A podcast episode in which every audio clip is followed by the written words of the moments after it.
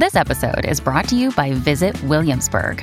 In Williamsburg, Virginia, there's never too much of a good thing. Whether you're a foodie, a golfer, a history buff, a shopaholic, an outdoor enthusiast, or a thrill seeker, you'll find what you came for here and more. So ask yourself, what is it you want? Discover Williamsburg and plan your trip at visitwilliamsburg.com. Love story, you and me. You like to go out tonight? Just play it cool, don't trip before I watch the step. Try to act natural, but don't forget to flex. This is why you hit the gym and did the extra reps. Keep your eyes off your phone, man, ignore the text. Keep yourself in check, but don't forget to pay the check. Don't talk about your ex unless you want a train wreck. Show yourself respect, you deserve better, and it's time to invest in yourself and your future. Either change, face the pain, evolve into a better you, or go insane. No more pointing fingers, no more placing blames. There's more to life than hollow exchanges or playing games. So if you like to do all you can, yeah, it's actually a pretty easy plan. Show you more than just a dude in a band, cause I bet you never knew. Hello, listeners, and welcome to Ohio Mysteries. You're listening to a clip of Go Out Tonight by Theo Perry in collaboration with Jay Lee V. This talented Columbus singer songwriter is our featured Ohio musical artist tonight. So hang out with us to the end of the podcast. We'll tell you more about Theo and let you listen to that entire song. Now, let's throw another log on the fire, campers. Let's dig up a new Ohio mystery.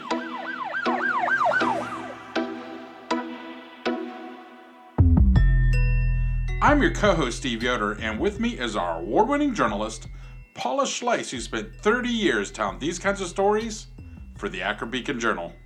Hi, everybody. Steve, our listeners can't see us, but I can see you.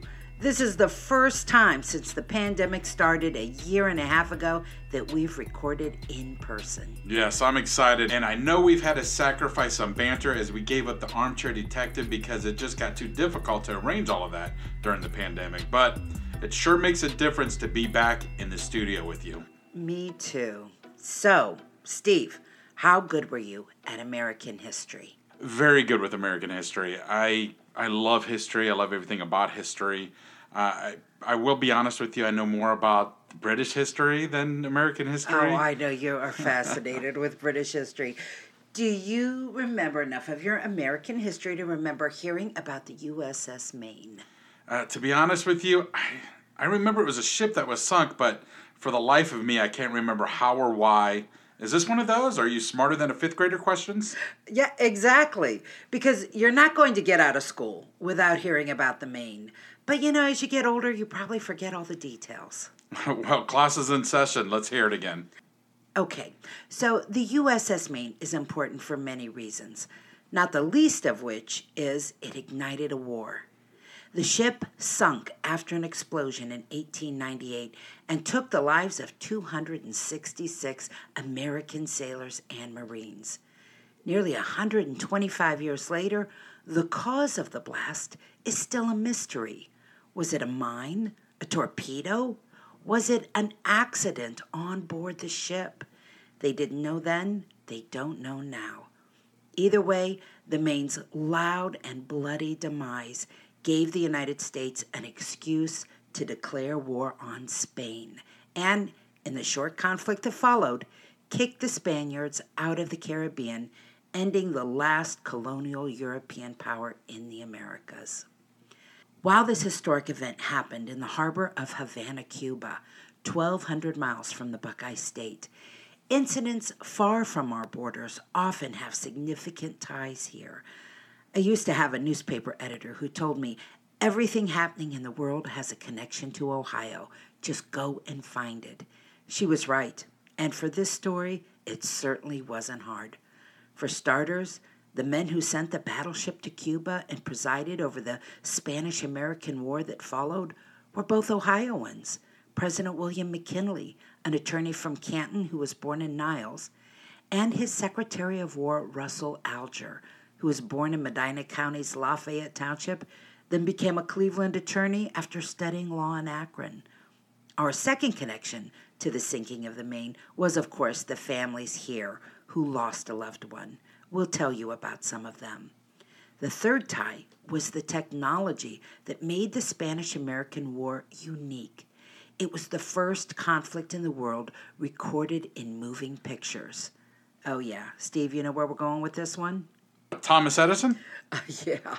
The folks who filmed the Maine's wreckage, the mass burial, and the preparations for war were from a company founded by Ohio's own Thomas Edison.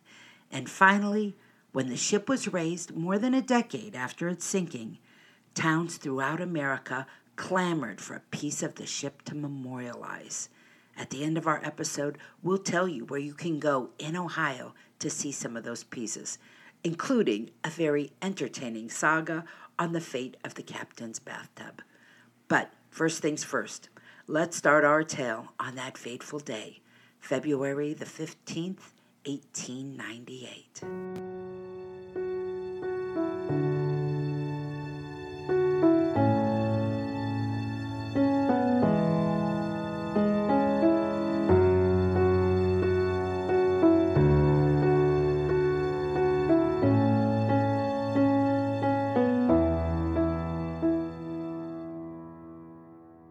If you don't know this, Cuba is just 103 miles from Florida. That's closer than Columbus to Cincinnati or Columbus to Akron. So the United States has always had a vested interest in what's happening on that tiny island so close to our shores. And back in 1898, Cuba and Puerto Rico were still Spanish colonies and the Cubans were fighting for their independence. This caused a lot of tension. Americans were worried about their extensive investments on the island. They were worried about the rough treatment of Cubans by their Spanish rulers. And there was an overall sentiment that it was time to free the last of the European colonies in the Americas.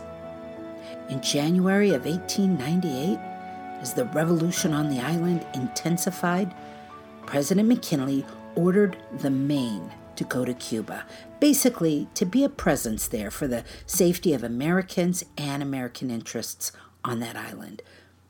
The ship canceled all furloughs and all discharges and sailed from Key West to Havana with Captain Dwight Sigsbee at the helm. Three weeks after its arrival, on the night of February the 15th, the ship was having a peaceful evening in Havana Harbor.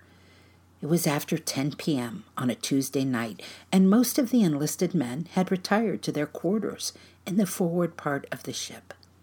Then, suddenly, out of the blue, an enormous explosion tore through the ship's hull right beneath the sleeping men. A third of the ship was obliterated. The rest rapidly settled to the bottom of the harbor. Of more than 370 on board, 266 were blown apart, drowned, or died of their injuries. Only 102 of the crew survived. As word of the explosion swept over the country like a wave, families who knew their loved one was on that ship gathered to wait for news.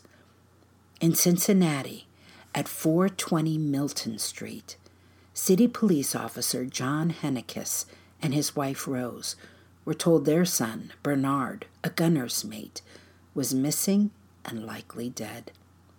Family and friends gathered at the house and stayed into the night, praying a mistake had been made. Bernard's little sisters glanced often at the photo of him resting on the piano, the big brother in his sailor's uniform who had promised to bring them wonderful things from his trip at sea. Deepening their pain, the morning of the explosion, the family had received a letter from Bernard. Now a mother reread the last words of a son who she feared was at the bottom of the ocean. On Friday, Bernard's fate was confirmed. His body was found floating alongside the sunken vessel and positively identified by the ship's chaplain, John Chidwick.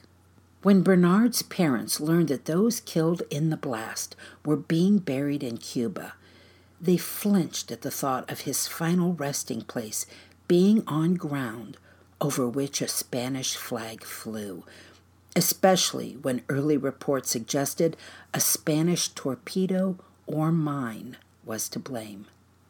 John Hennekes told the Cincinnati Enquirer, I would spend every cent I have if I could get my son's body and bring it home, but I am afraid that it will never be recovered.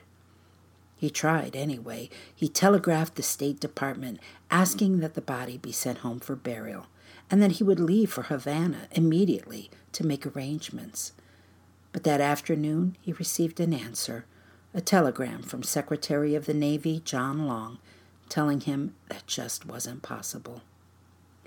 In Hoboken, New Jersey, yet another family was grieving Bernard's death. His sweetheart, Bernard was supposed to have been released from service on February the 10th, just five days before the explosion. He had plans to marry Amelia Trewup. The Jersey girl traveled to Cincinnati to meet his family that fall, and Bernard's sister returned with her to Hoboken to help plan the wedding. But tensions with Spain and the possibility of conflict had suspended all discharge orders and so Bernard was stuck in Cuba.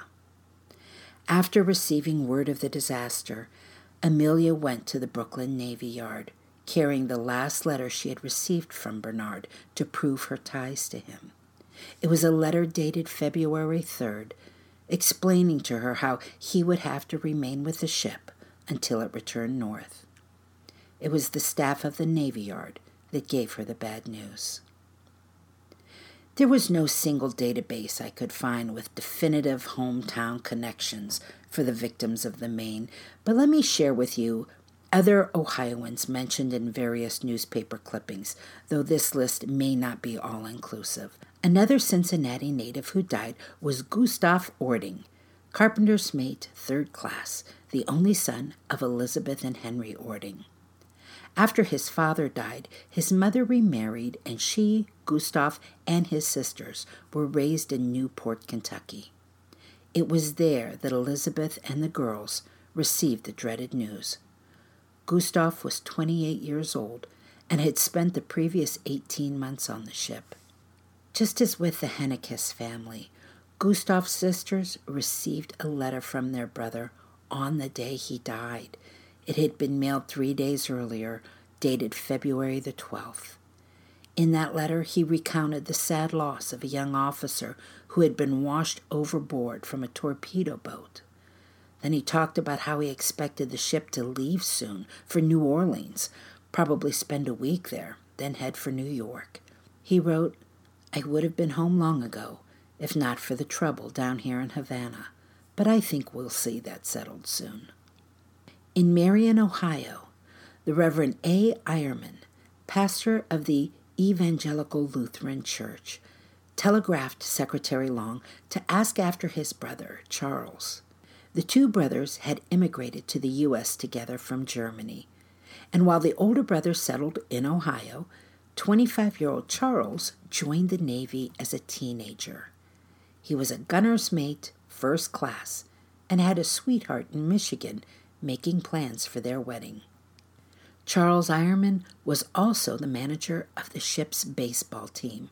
Just two months earlier, his team became the Navy's baseball champions by beating a team from the cruiser, the U.S. Marblehead. They planned to have an all star match in Havana, but Charles and all but one member of his baseball team were killed. The names of the dead included Henry Sebastian Baum and John E. Marshall, two men whose occupations were listed as landsmen and both listing addresses in Cincinnati, though the Enquirer told readers it couldn't find local family for either man.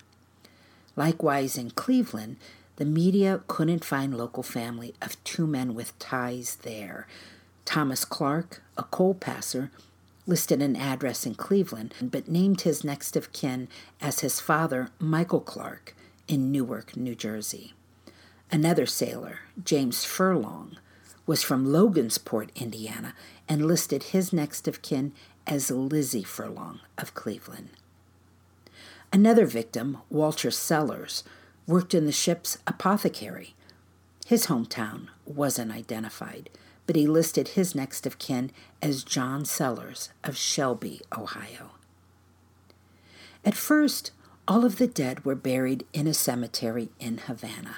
But a month later, Congress approved a bill authorizing for their remains to be transferred to Arlington National Cemetery.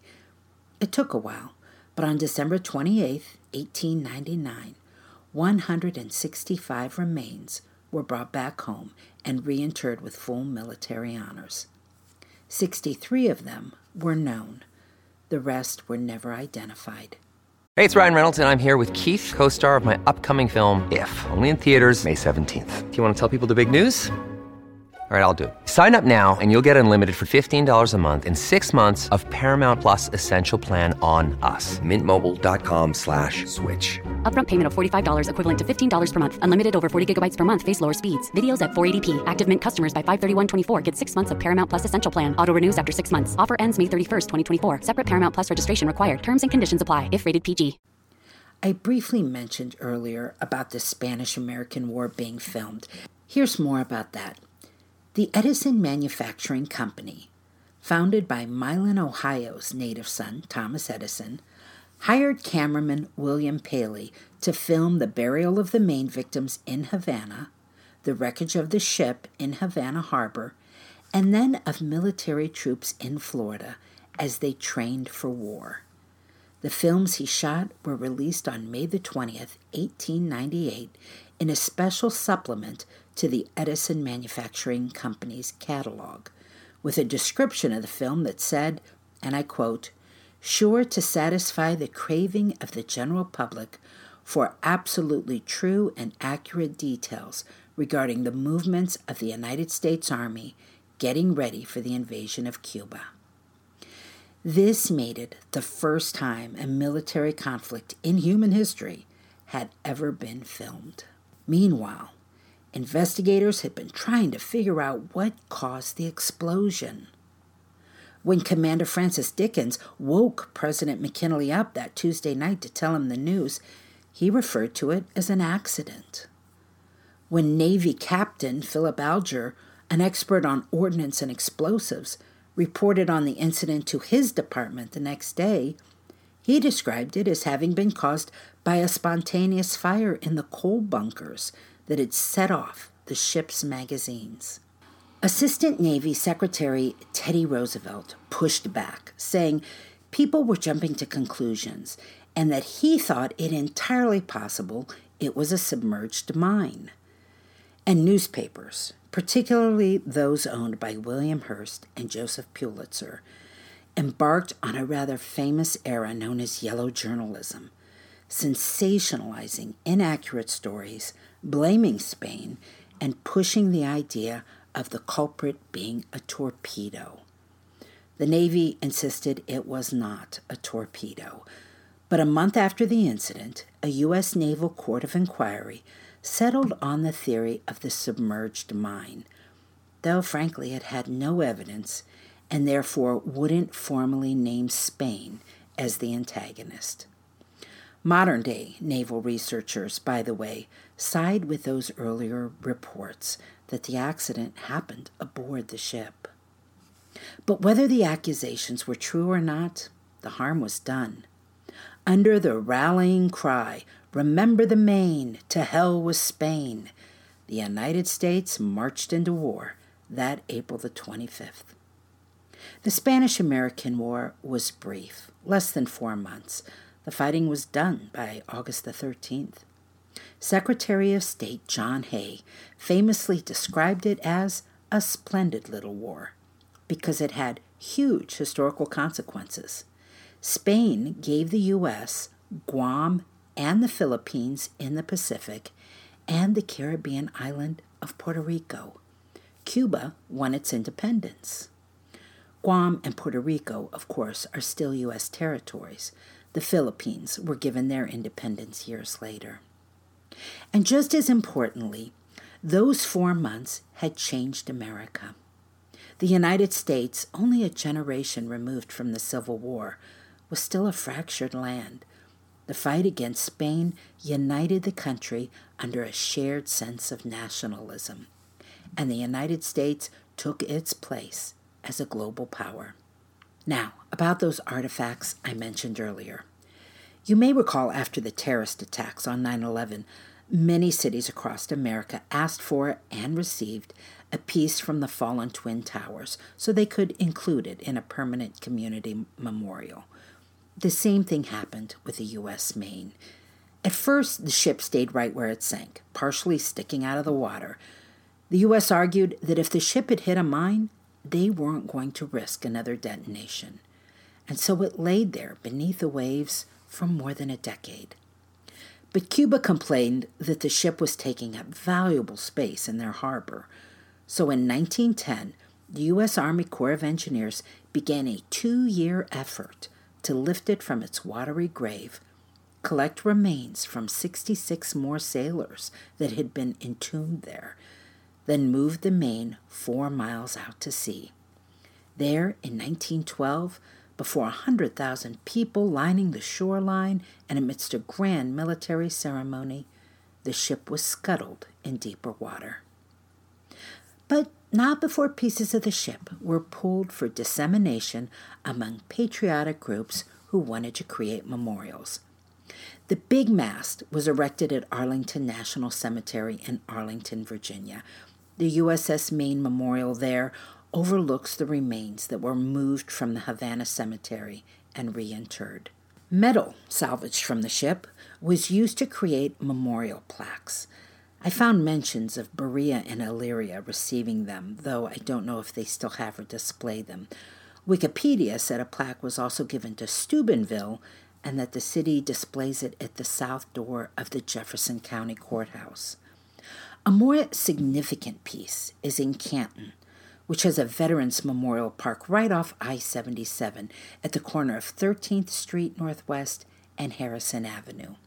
There they have the base of the USS Maine's conning tower, a huge circular piece weighing 50,000 pounds.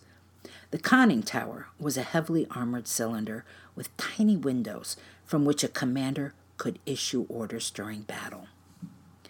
A portal cover and a section of the base mast was given to the city of Newburgh Heights, and it's currently on display in the Cleveland Metro Parks Washington Park. One final piece I want to tell you about has a rather colorful history. Here's the story I found on roadsideamerica.com. Congressman Frank Willis from Urbana, Ohio, snagged an unusual prize when they were passing out pieces of the ship Captain Sigsbee's enameled steel bathtub. He offered it to Urbana's Women's Club, but they said no thanks. They would use it as a horse trough before they'd put it on display. They told Willis, go back and get a respectable piece, like a 10 inch artillery shell. When the city of Findlay, Ohio, heard about this, they said, hold up, we'll take the tub. And they actually had to fight off Boston because that Massachusetts city was the hometown of the Maine's dead captain, and they wanted it. Some folks were making fun of this fight, laughing at the idea that anyone wanted the thing to begin with. The Cincinnati Enquirer even made a suggestion of questionable taste that the bathtub be sunk in the Ohio River. Anyway, in Urbana, Congressman Willis wasn't going to give up his bathtub till he got his artillery shell. It took a while, but when it arrived, he shipped the tub off. On March the 3rd, 1913, the bathtub made its triumphant arrival in Findlay. But those who received it were immediately put off. Their prize was rusted and ugly from its 14 years at the bottom of the harbor. So the city of Findlay stiffed the city of Urbana for the freight charge and tucked the artifact into storage. A year later, they were using it at City Hall for a coal bin. Then some good folks in Lima, Ohio, found out and raised a fuss and asked to have the tub so it could be properly memorialized. That's when Findlay's Spanish War veterans woke up and fought back, promising to get the bathtub, bronze it, and display it in a park. So Lima backed off. But the vets never followed through. Instead, They stuck the tub into a display case in a small, unused hall at the Findlay Courthouse, and that's where it sat for 15 years. A janitor who was weary of trying to explain what the thing was to visitors finally taped a homemade sign on it that said USS Maine Bathtub. In 1960, when that courthouse was renovated, the city gave the tub to the Findlay College Museum, which was frankly more interested in the display case. They repurposed the case for something else and stuck the tub in storage. In 1974, the tub finally found its way to the Hancock Historical Museum, where it again was promptly stuck in the basement. But eventually, someone realized what a gem they had. The Maine only had one captain, and he only had one bathtub. And if you want to see it, you can swing by the Hancock Historical Museum at 422 West Sandusky Street in Findlay. That's where it is still proudly on display. There are probably many, many more pieces of the Maine somewhere in Ohio, but there's no all inclusive database keeping track of them. But there you have some options if you're looking for a day trip.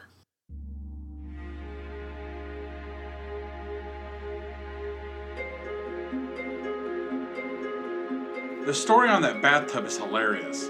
The artifact had such colorful history. Something about us Ohioans and wanting pieces of wrecked ship that have connections with us, right? We, we Uh, just you- did one on the USS Sh- Yeah, Shenandoah. you're thinking of the Shenandoah. Yeah, we, we love our, our tragic uh, crashes here. All right. Well, that's it for tonight, listeners. For photos, news clippings, and more on this and every episode, hop on over to our website, ohiomysteries.com. Now for more on our featured musical artist tonight. Theo Perry is an eclectic and soulful singer songwriter out of Columbus. He often plays with a band called Theo's Loose Hinges, which has been playing together for more than a dozen years. But the song we're featuring tonight, he did under his own name in collaboration with Jay Lee V. Now, the song Go Out Tonight was inspired by the idea of love at first sight. The lyrics paint a picture of that moment when you meet someone new and are asking them out for the first time, and the nerves and the advice from friends that go into that matter. You can go see Theo in person. He'll be performing at the restaurant in the Renaissance Hotel in Westerville on September the 24th, at Local Roots in Powell, Ohio on September the 26th, and at the Goat Hilliard in Hilliard on October the 7th. And you can see all of the loose hinges on October the 16th at Local Roots. Again, that one's in Powell. For times and addresses on those performances and more, go to theosloosehinges.com. Well, let's have another listen to Go Out Tonight by Theo Perry. And we'll see you here next week for another episode of Ohio Mysteries. Could just be the perfect start of our love story. You and me, A to Z. Would you like to go out tonight? Hey, how you doing? Can I trouble you for just a little bit of your time?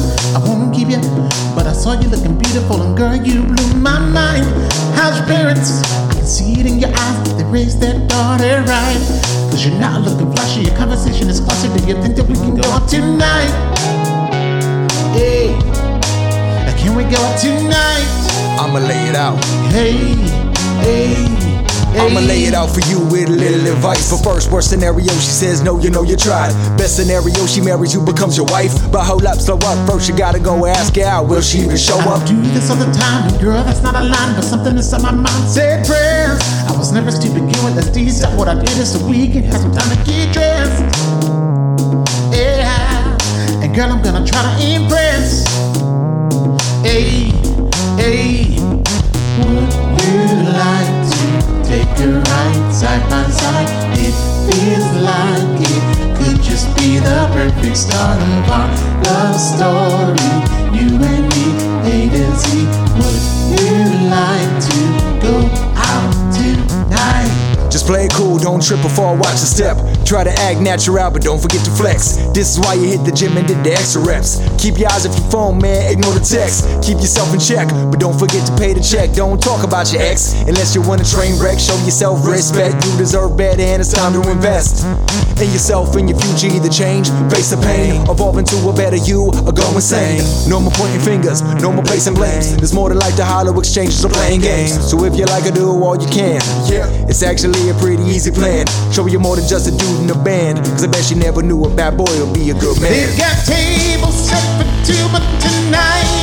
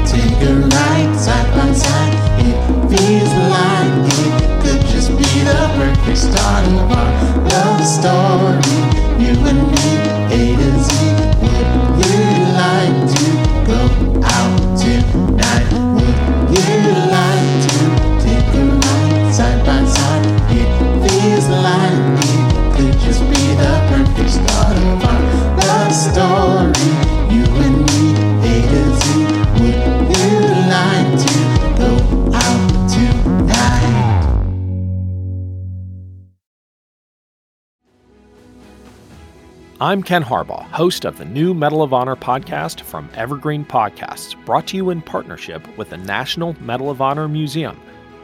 In each three minute episode, we'll learn about a different service member who distinguished him or herself through an act of valor. We'll include stories from the Civil War to Iraq and Afghanistan, and from all branches of the military. We'll talk about service members who were overlooked for the medal at first due to their race or religion, and about those who were celebrated at the time. We'll hear stories of soldiers like Audie Murphy, future Hollywood star who mounted a burning tank to hold off German infantry in World War II. And people like Dr. Mary Edwards Walker, a Civil War Army doctor and the only woman to receive the Medal of Honor so far. Learn about these heroes and more wherever you get your podcasts.